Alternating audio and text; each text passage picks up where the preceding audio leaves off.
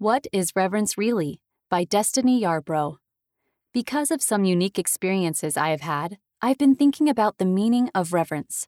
Here's how President Dallin H. Oaks, first counselor in the First Presidency, defines it. Worship often includes actions, but true worship always involves a particular attitude of mind. The attitude of worship evokes the deepest feelings of allegiance, adoration, and awe. Worship combines love and reverence in a state of devotion that draws our spirits closer to God. What comes to mind when you think of reverence? Would the following scenarios be considered reverent or irreverent in a sacrament meeting? 1. A child drawing in her coloring book. 2. A young man passing the sacrament while wearing headphones. 3. A man jumping and waving his arms wildly. 4. A young woman playing a game on her phone. 5. A missionary randomly yelling. 6. A woman always sitting in the foyer, never in the chapel. 7. A man lying on a mattress in the chapel aisle. 8. A group of members making gestures and loud noises. 9. A teenage girl sitting under her chair. 10. A woman pacing back and forth in the back of the chapel. Most of us would agree that a missionary shouting in sacrament meeting is much less reverent than children drawing pictures to keep themselves occupied. But let's take a moment to review our assumptions about reverence by walking through these 10 true scenarios, each of which I have experienced personally in church meetings. 1. A child drawing in church. This practice is commonplace and accepted readily by nearly all members. We know that this is usually not irreverent unless we allow ourselves to be distracted by it. 2. A man passing the sacrament while listening to music on his headphones. This would be wildly inappropriate in most cases, but let me share the rest of the story. I knew a man who has a strong testimony and has served a mission and accepted a variety of callings. In recent years, however, he was diagnosed with a schizoaffective disorder. Wearing headphones lets him listen to soft, peaceful music and helps block out the ever-present voices in his mind. He is able to feel the Spirit and reverently serve others with the help of his headphones. 3. A young man jumping and waving his arms wildly. The rest of the story. This nonverbal brother with autism becomes excited every time he sees the bishop on the stand. He communicates his enthusiasm by flapping his hands and jumping. 4. A young woman playing a game on her phone. The rest of the story. This sister combats her social anxiety by quietly playing games on her phone. In fact, she is better able to reverently listen and receive the speaker's messages because her anxiety is focused elsewhere. 4. A young woman playing a game on her phone. The rest of the story. This sister combats her social anxiety by quietly playing games on her phone. In fact, she is better able to reverently listen and receive the speaker's messages because her anxiety is focused elsewhere. 5. A missionary randomly yelling. The rest of the story. While I was in the missionary training center, a missionary in my zone had Tourette's syndrome. Periodically, he would shout in class, the lunchroom, and church meetings. His yelling was not seen as irreverent. We quickly saw that he was prepared to serve, eager to share the gospel, and full of the Spirit. 6. A woman sitting in the foyer each week and never in the chapel. The rest of the story.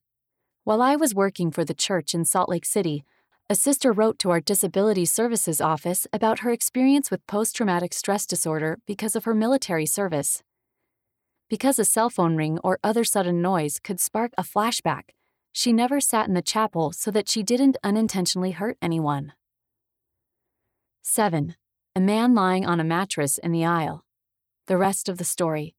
When I moved into a new ward, I was surprised to see a brother on a movable hospital bed in the chapel.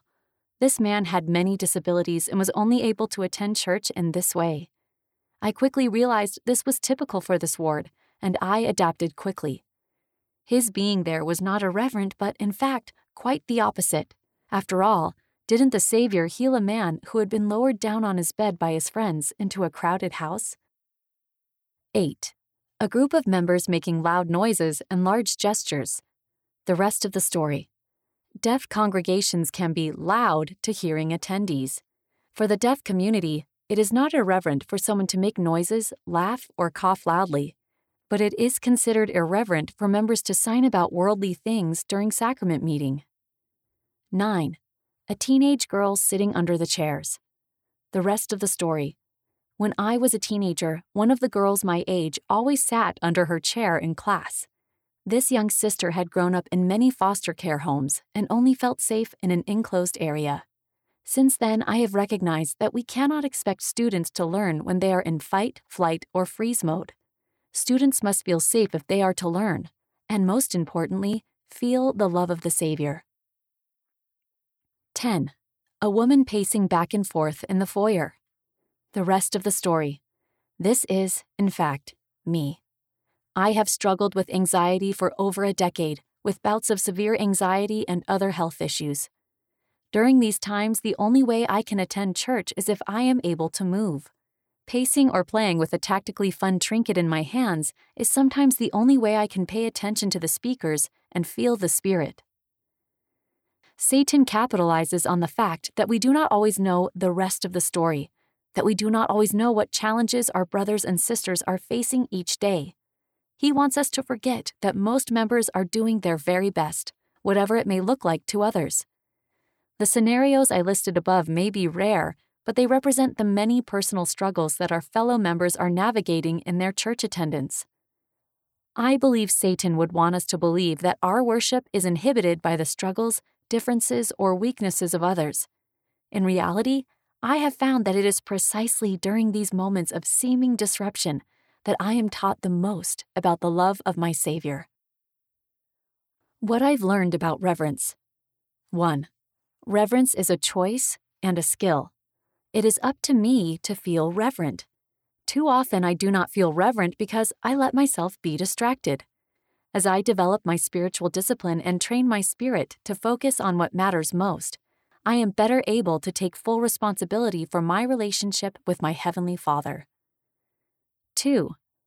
Reverence is not one size fits all.